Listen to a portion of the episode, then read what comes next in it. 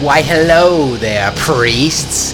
You have found the hardest book review podcast there is, where we digest life changing books. We shit out greatness and we change our lives one book at a time. Are you ready? Are you ready? Are you ready? Let's go. And here we go. Welcome back. This is Troy Hollings with the Curiously Disagreeable podcast. What's the furthest length you've ever gone to win an argument? Maybe you pulled up Google during a heated family reunion and proved everybody wrong.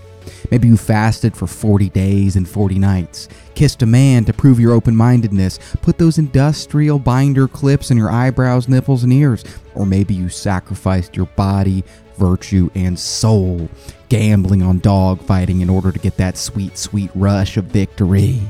For me, I have a deep philosophical disagreement with my entire group of friends. We all went to DePauw together, all could be considered smart, all got good grades, and are now having varying degrees of what could be called success in the work world. And it's always amazing to hang out with them. You know, fulfilling in a way I can only imagine a Tesla electric car with low battery feels after a long day of driving. Come home, put that male charger into the female hole, and suck up that electric juice, boy. And we can disagree and debate on anything politics, universal health care, personal finance, religion, no issues. But occasionally, the conversation starts to drift towards the forbidden topic. Maybe we're talking about that Walmart cashier who went so slow checking me out that I could have lived a thousand lives before she checked out all my groceries. Or maybe one of my doctor friends, and this is, this is a real comment, uh, it related the fact that you could fire half the nurses right now, not replace them, and I don't even think we'd notice a difference. I personally think that their highest, best market use is human meat. And I was like, Jesus Christ. But you got a point. And in the course of these types of discussions, one of them will invariably make a comment like, you know, just not not everybody has the same mental hardware. You know, it's just unreasonable to expect everybody to be able to perform at the same standards. Subtly alluding to our friend group's intellectual superiority at the same time taking for granted that intelligence, yeah, that is general and that is fixed. And I'll admit it, I get triggered. Because, see, one of my deepest core beliefs is that everything can be learned through deliberate, focused practice. Sales, math, martial arts, project management, ballet, butchering a dead animal, giving a blue collar man the loving he deserves, anything. And what starts as a civil discussion inevitably turns into a heated debate. Because I know two things. One, at various times in my life, I've been both an actual master and a fucking mongoloid at different things. You know, the level of mastery in one domain only outshined by the level of pure idiocy in another domain. I was the best German student at my entire high school. I was a national taekwondo champion. And I also, on the other side, I couldn't navigate back from IU to DePauw because my geospatial skills at the time are worse than an Indian street dog. And me and my good friend, I'll admit it, we almost got raped. And so uh, I've been on both sides of the coin. And I also know, number two, through deliberate practice, I took an attribute, quantitative things, that I was objectively horrible at, and I got good. You know, I'd first heard about this mythical deliberate practice reading the talent code. I applied it to 400 level game theory, 400 level formal logic class. I crushed them both, even though at the time I had ample evidence that, man, I wasn't quantitative. Maybe, maybe I was even stupid. And if both of those are true, expertise just can't be fixed. It has to be learnable. And I've taken that core tenet and applied it to bow hunting, sales, firearms, having success at work. And I kid you not, I was just described as a unicorn at work. Bitch, I'm not a unicorn. I'm just a horse who grew a horn from repeatedly bashing his horse head into the fucking wall until a bone callus formed. This ain't a horn, this is a physical manifestation of stubbornness. And so, once or twice a year, when hanging out with all my good friends, our conversation drifts to that forbidden elephant graveyard of genius. And I start taking off my shoes, taking the stuff out of my pockets, circling until I only have to fight one of them at a time, and preparing myself to fight my entire friend group. And over the last decade, uh, this concept of anything can be learned through practice has crystallized into a theory of learning for me. And science fucking agrees. Genius is not magic. Genius is not someone with a larger computer. Genius is someone who has practiced a fucking shitload. And so, just like one summer, I started a company so I wouldn't have to get a summer job. I present to you this series as the furthest a human might ever have gone to win an argument. This whole thing is basically my long form response to my fucking friends who are all trying to gang up on me and tell me that witchcraft is true. So that's the first reason for what you're about to hear. The second reason is more selfish. I've learned that doing this here podcast is a life hack to burn in whatever material I'm covering.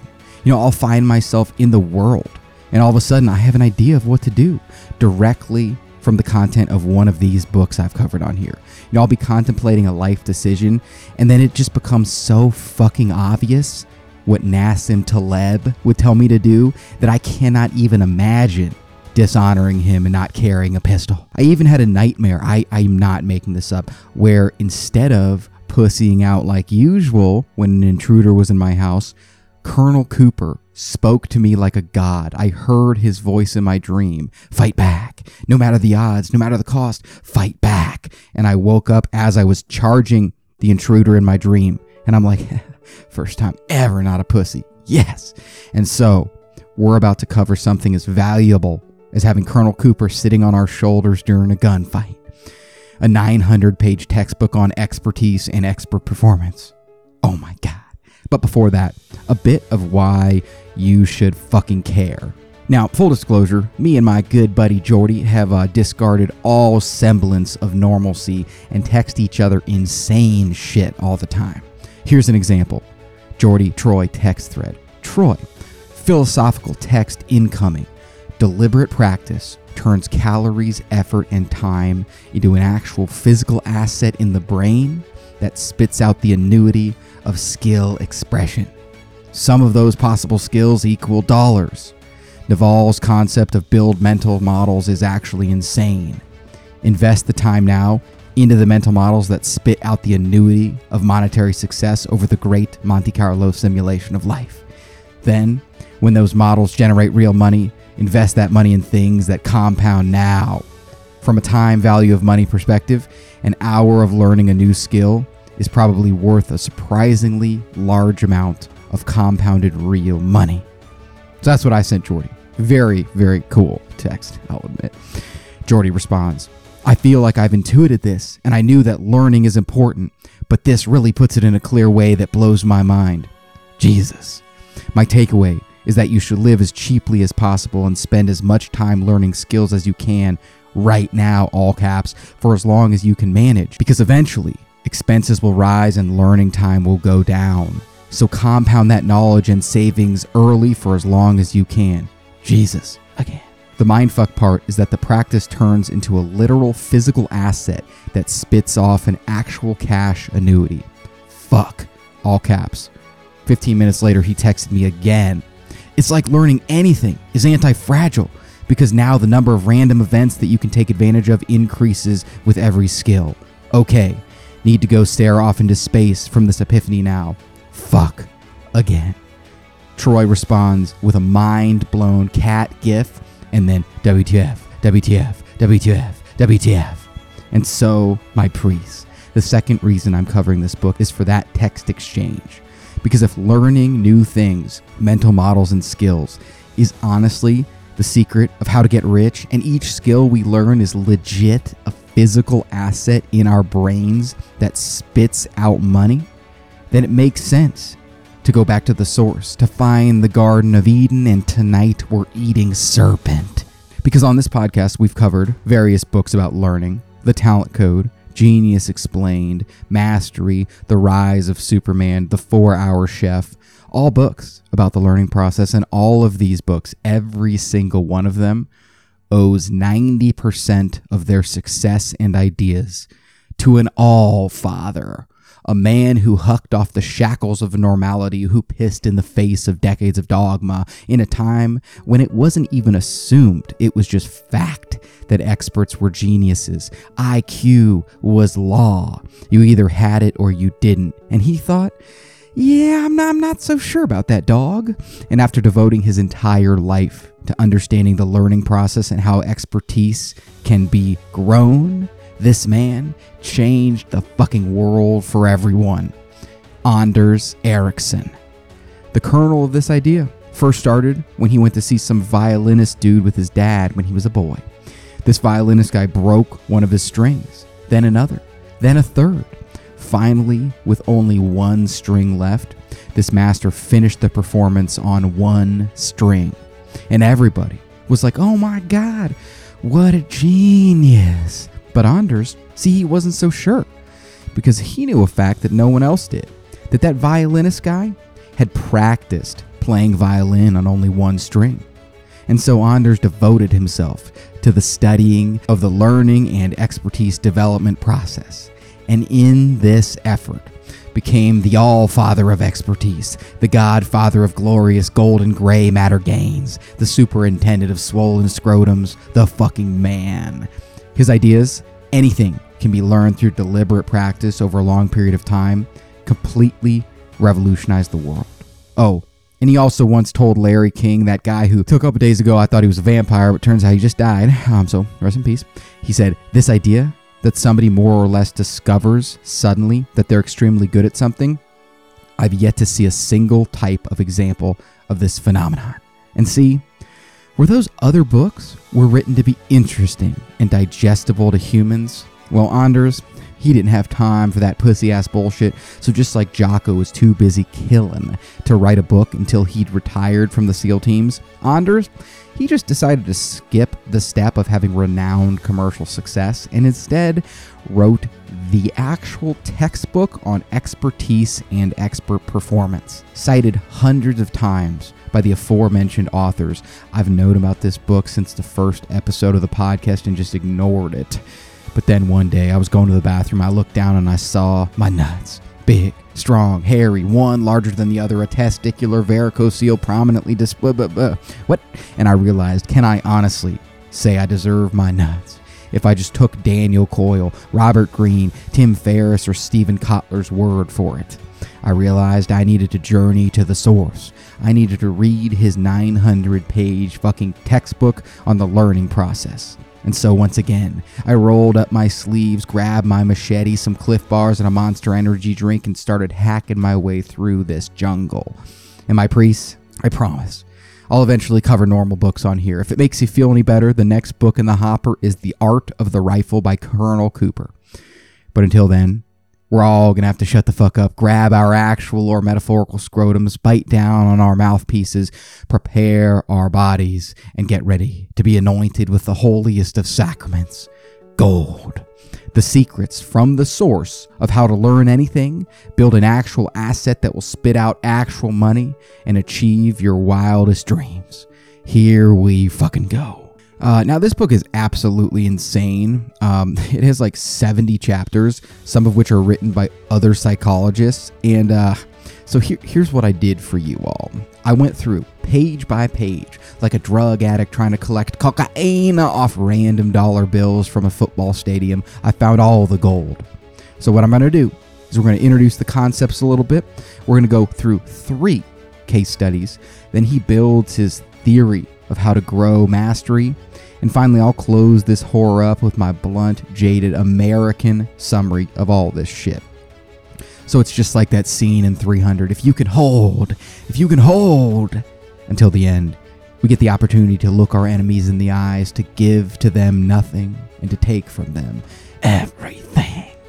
Into the book. Encyclopedias define an expert as one who is very skillful and well informed in some special field Experts have prolonged or intense experience through practice and education in said field.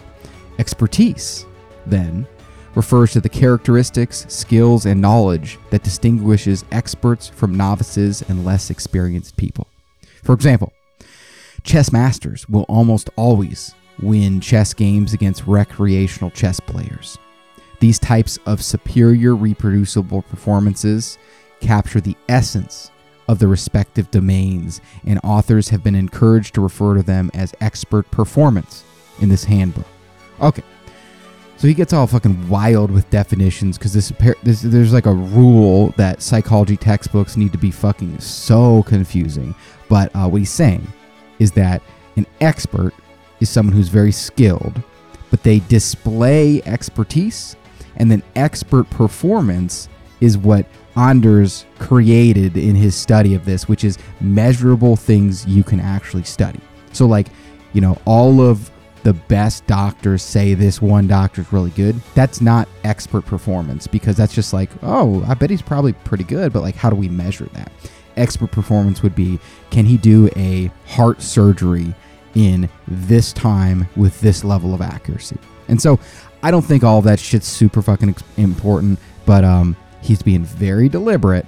And so I'll step in to clarify when it fucking matters, but also don't explain to me how you made a golden crown. Just give it here, bitch. Since the beginning of Western civilization, there has been particular interest in the superior knowledge that experts have acquired in their domains of expertise. Socrates and Aristotle had a boner for experts, and it has always been something the Western world cared about. Uh, much later, during the Middle Ages, craftsmen formed guilds to protect them from competition. Uh, they passed their special knowledge of how to produce products such as barrels, lace, shoes to their apprentices. So these apprentices would typically start around age 14, commit to serve and study with the master for like seven years. Um, the length of time varied depending on the complexity. And once they got skilled enough, they could go out on their own. And if you think about it, that was really a way of just passing knowledge down so a new blacksmith didn't have to learn everything completely from scratch. But today, we're in the beginning of a golden age.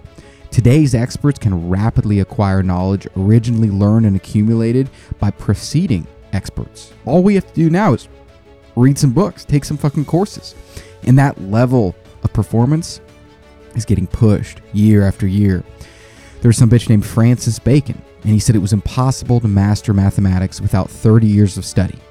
Well, in his day, mastering mathematics was calculus. Nowadays, we teach idiot high school students calculus. I even passed calculus. Can you believe that?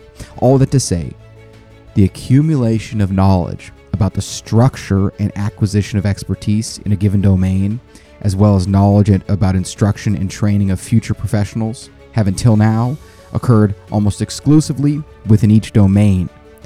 So we've always wanted to know about experts. But until recently, the only people who cared about experts were people interested in whatever fucking field the expert was in. So like we really care about experts, but you know, the only people who fucking cared about what the world's best bowler had to say or how the world's best bowler trained were bowlers. You know, even if that bowler guy, even if he was immortal, we're like, eh. Because if you don't have an understanding of the way, it isn't immediately obvious what could be shared across diverse domains, such as sports, medicine, and chess. You know, what could possibly be the same about playing a difficult piece of music, running a four minute mile, or playing chess at a high level? And this is where I'm going to answer him everything. The premise for studying expertise is that there are sufficient similarities in the principles mediating the phenomena and the methods in different domains that it would be possible to propose a general theory of expertise and expert performance. So he's saying is that what do these things have to do with each other? Well, they're similar enough because humans learn them that we can take out all the nuggets from all these domains, and that is what Anders has done for us. And we can build a general theory of expertise. And even further, once we know how experts organize their knowledge and their performance, can we improve? Can we get to higher levels? Would it maybe even be possible to facilitate the development of those rare individuals who make major creative contributions to their domains? Can we grow Kusemonos? Now, the core of my annual deep desire to, to fist fight my entire friend group is individual differences. Okay, so how can we prattle on about growing geniuses when it's so obvious that geniuses are born? And if you remember back to that Wisdom of Crowds series uh, where there was that that uh, jabroni named Francis Galton, he was old, he was British, he was an ass, and his entire thesis was that everybody is idiots. Uh, he went to some fair, if you remember, where there was this weirdly insensitive game of guessing the weight of a butchered ox. And, Ga- and Galton's assessment was basically there are no men of letters here. I'm surrounded by actual idiots. And his whole theory was that improvements, they obviously happened, but they happened at the beginning at which time each person reached their own per- personal maximum level of performance. So, like, yes, when you haven't done something and you start it, you get better. But his thing was okay, well, you get better till this fixed level of performance that everybody has built in, just like height. But Anders, yeah, Anders wasn't buying it.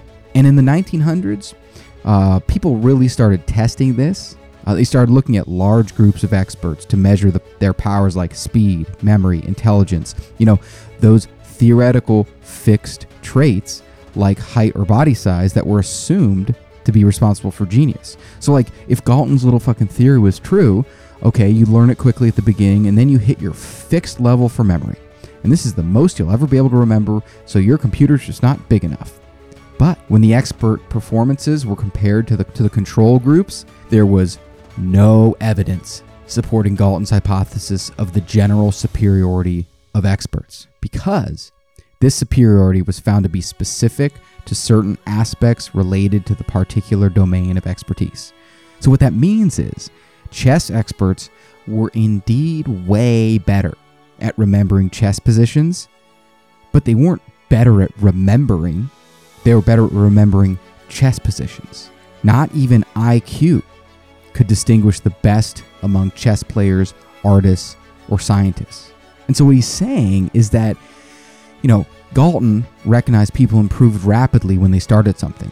And he obviously noted what everyone else who has gone to Walmart fucking notices, which is like, yeah, some people are idiots. But then he was like, well, eventually you just run up against the limits of your hardware. But when psychologists have tried to study experts, you'd imagine that the limits of their hardware would be obvious. You know, like if you wanted to do a study on height or body size or foot size, I mean, it would, it would almost be trivial. It's like, yeah, his feet are bigger. But that's not what they found.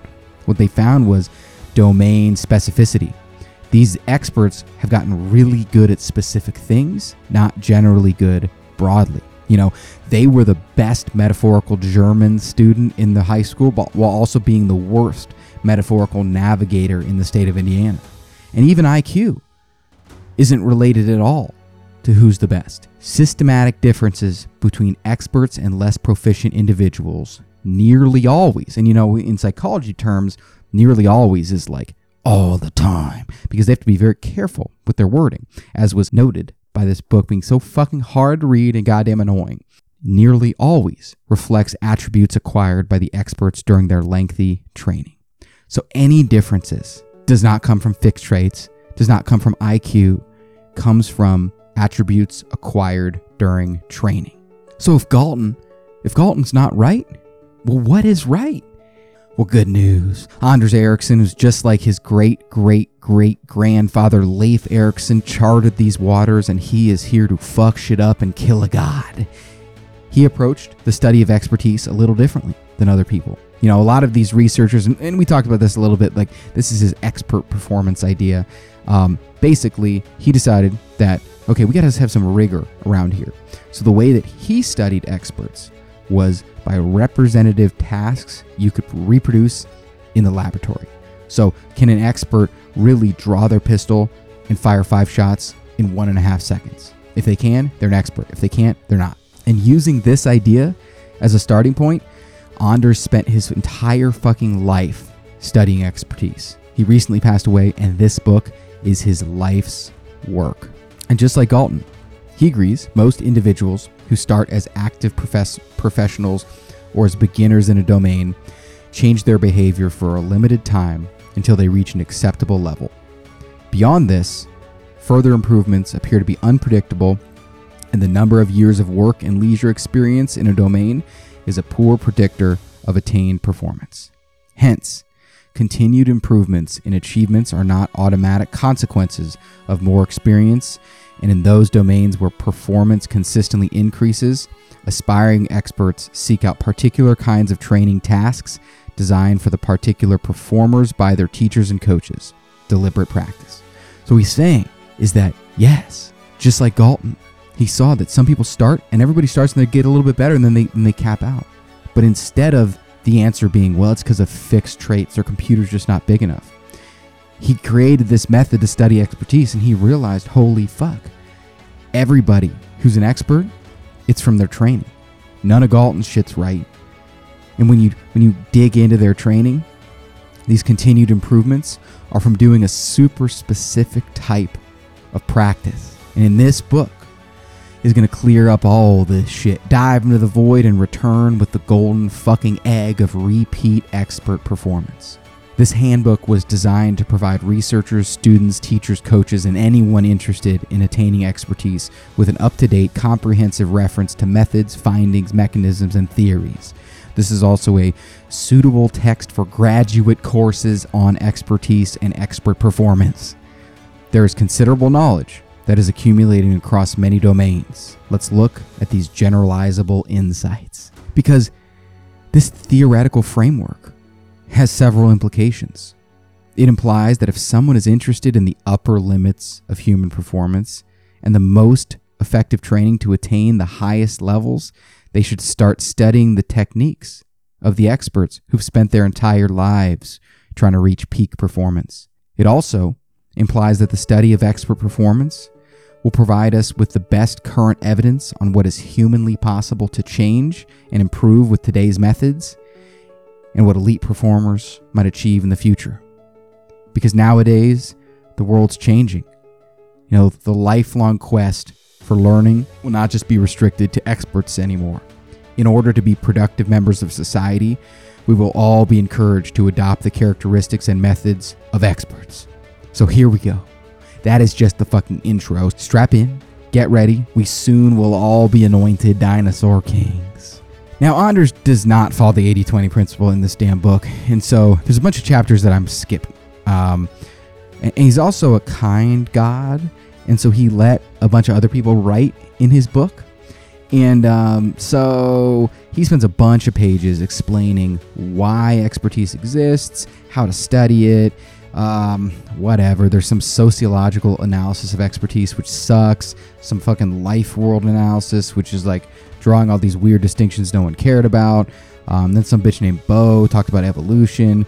Um, and, and, and, all these chapters too are, are, written by other people, and they're they're kind of like low key trying to dick ride Anders and talk about how great deliberate practice is. Like, oh Anders, I love your idea of deliberate practice. Do you want to deliberately practice with me and then award me a fellowship at Florida State University?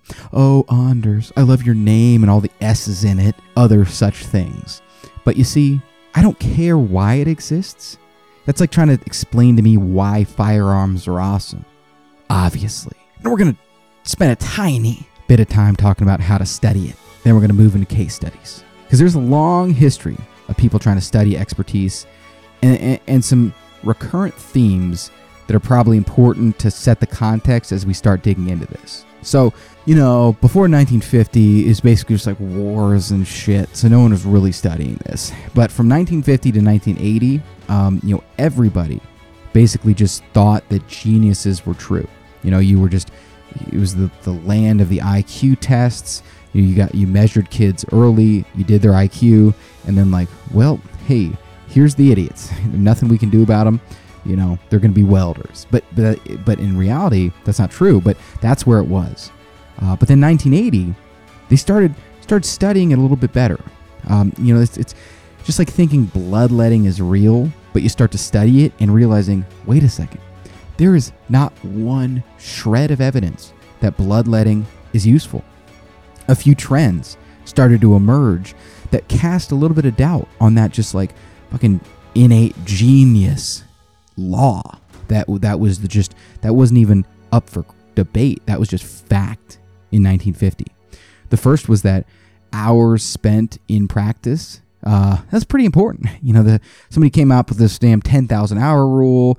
Um, it's like holy shit. I guess I can be an expert with just 10,000 hours. Uh, another thing that started to pop up that we've already talked about, but it's going to be a recurrent theme here, is domain specificity. You know, experts they really only were good at their own domain. The superiority of them could be related to their organized, relevant knowledge rather than some global superiority such, such as intelligence or better reasoning. You know, so if they're incredibly good at paintball, they're actually just incredibly good at paintball.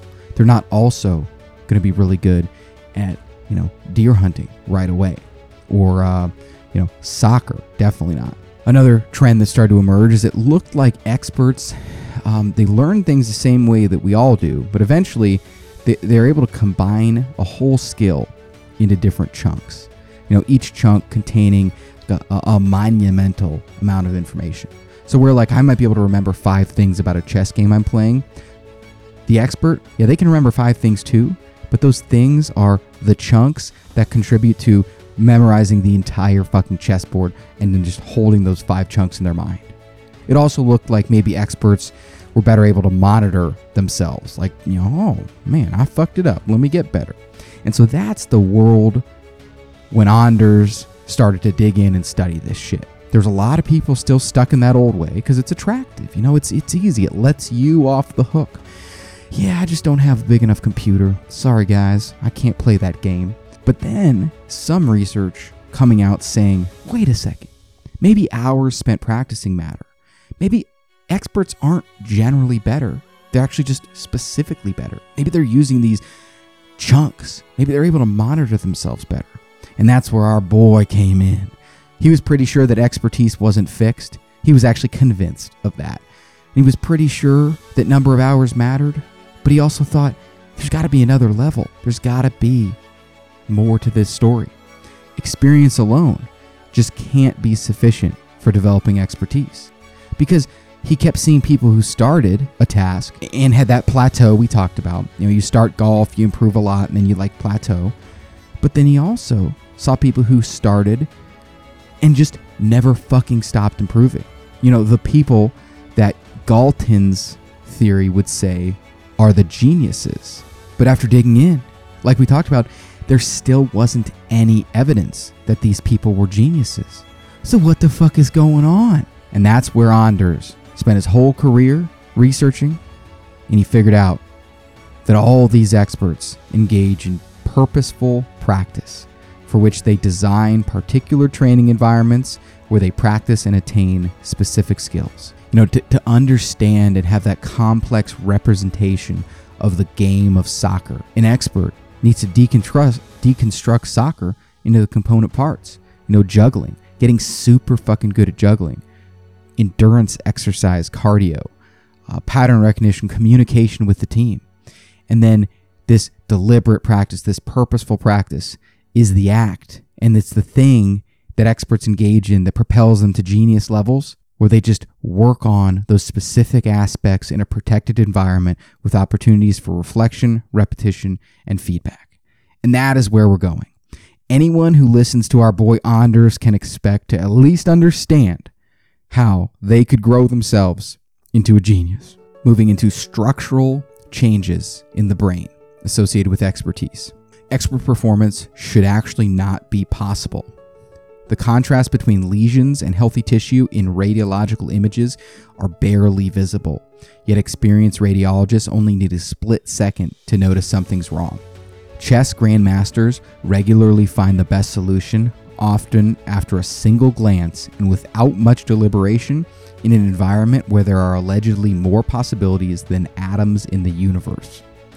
And so this chapter digs into how the brain changes in response to expertise. You know, because the Galtonian view is that it's fixed, like height.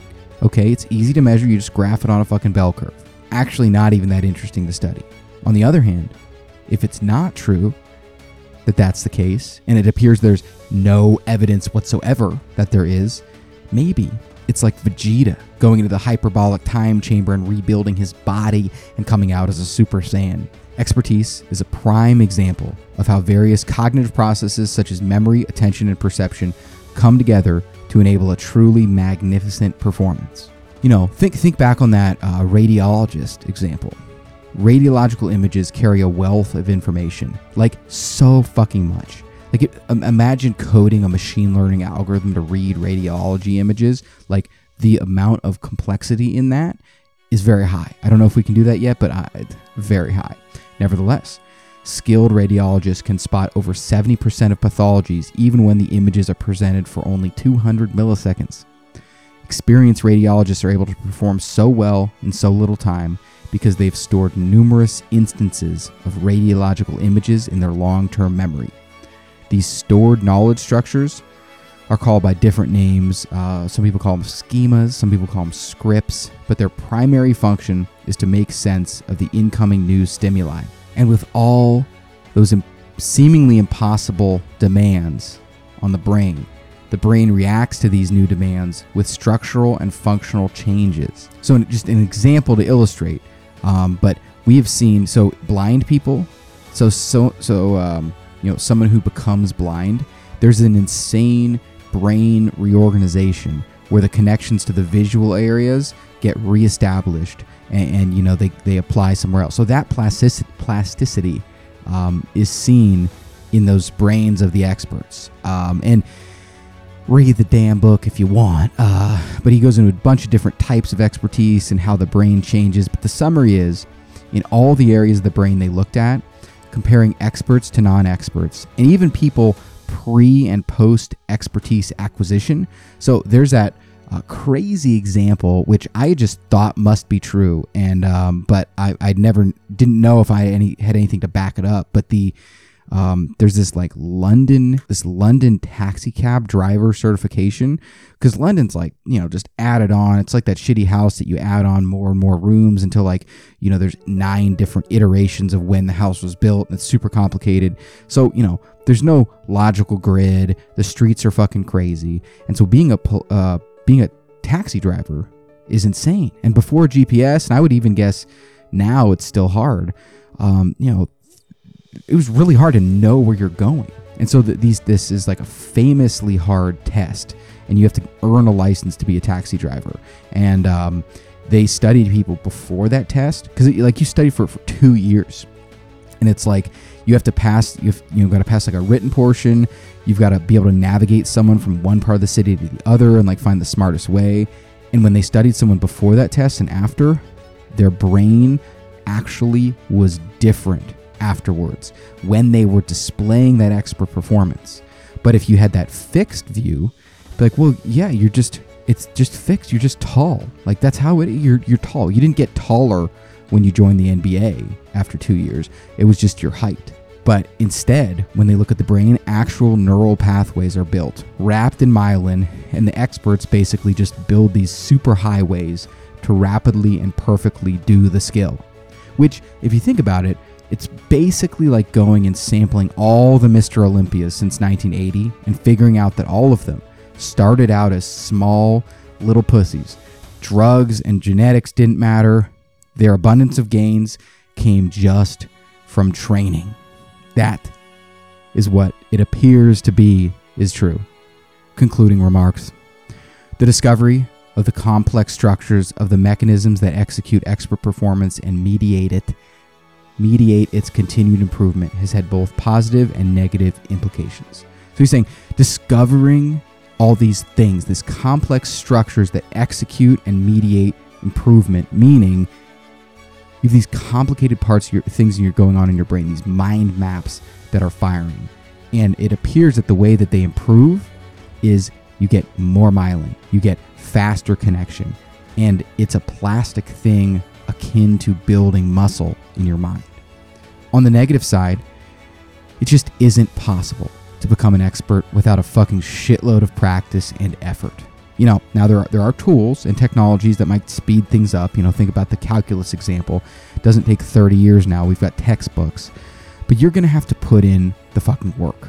But on the positive side, the discovery of effective training methods for acquiring complex cognitive mechanisms has allowed investigators to propose types of training that appear to allow individuals to acquire levels of performance that were previously thought to be unobtainable except for the elite group of the mythically innately talented. God damn it, dude. You need to have shorter sentences. But he's saying the negative is like, bitch, there's no shortcuts. But the positive is because we figured out that the people who were geniuses, who had that never ending improvement that Galton did see, but thought that geniuses, no, that's why they're doing it. Turns out it's effective training mechanisms.